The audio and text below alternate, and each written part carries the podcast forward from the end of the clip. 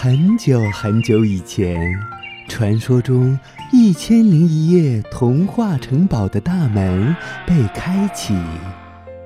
哇！依依，你看，看什么？一颗颗多彩故事的种子在发芽。玲玲，你听，听着呢。一个个小精灵们，是不是想要告诉我们些什么呢？小伙伴们，让我们一起去领略其中的奥妙与神秘吧！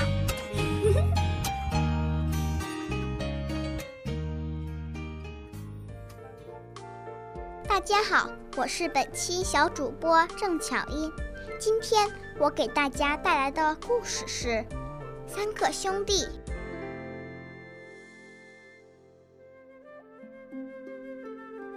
从前，有个人有三个儿子，除了他所住的那栋房子外，便没有什么财产了。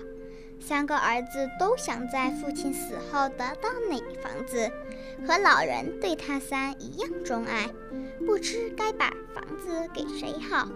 不过他可以把房子卖掉，再把钱分给他们呀。可房子是祖上传下来的，老人又不舍得卖它。终于，他想出了个好主意。他把三个儿子叫到跟前，说：“现在你们都出门去各学一门艺，待学成归来，看谁的本事最高，房子就归谁。”儿子们挺赞同这个主意。老大要当铁匠，老二要当剃头匠，老三打算做名剑客。他们约好回家比武的时间。便各奔前程了。事情很凑巧，他们各自找了位技艺高超的师傅，学习上乘的技艺。铁匠专为国王的坐骑钉掌，心想房子肯定是我的啦。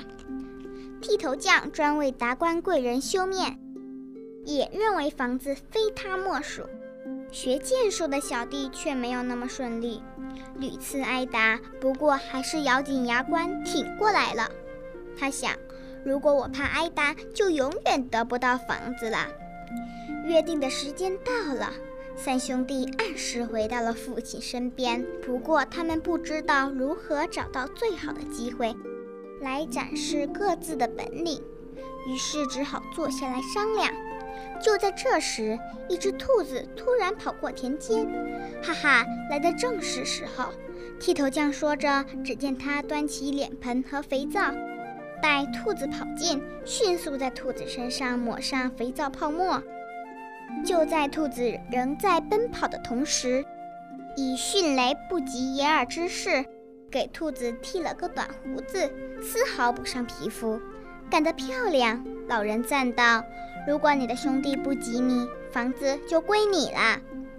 不一会儿，只见一位贵族乘着马车疾驶而来。铁匠说：“爹，您饶瞧我的吧。”只见他几步就追上了马车，瞬间就给一匹飞驰的马儿换了四个新崭崭的马蹄铁。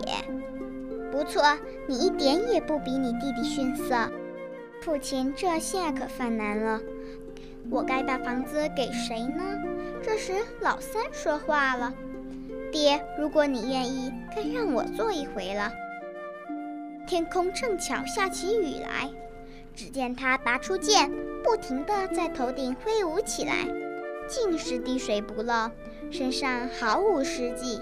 雨越下越大。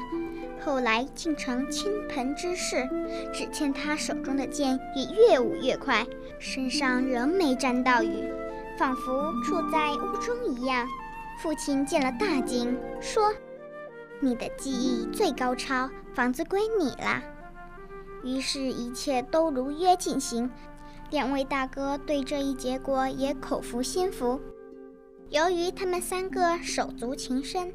彼此不愿分开，于是都留在了这所房子里，各施其艺。由于他们都各有一门绝活，且人又聪明，于是赚了很多钱。于是他们一同过着幸福的生活，一直到老。好故事当然要一起分享，好声音当然要一起聆听。一千零一夜，夜夜都有好故事。更多精彩故事尽在《一千零一夜》童话童装。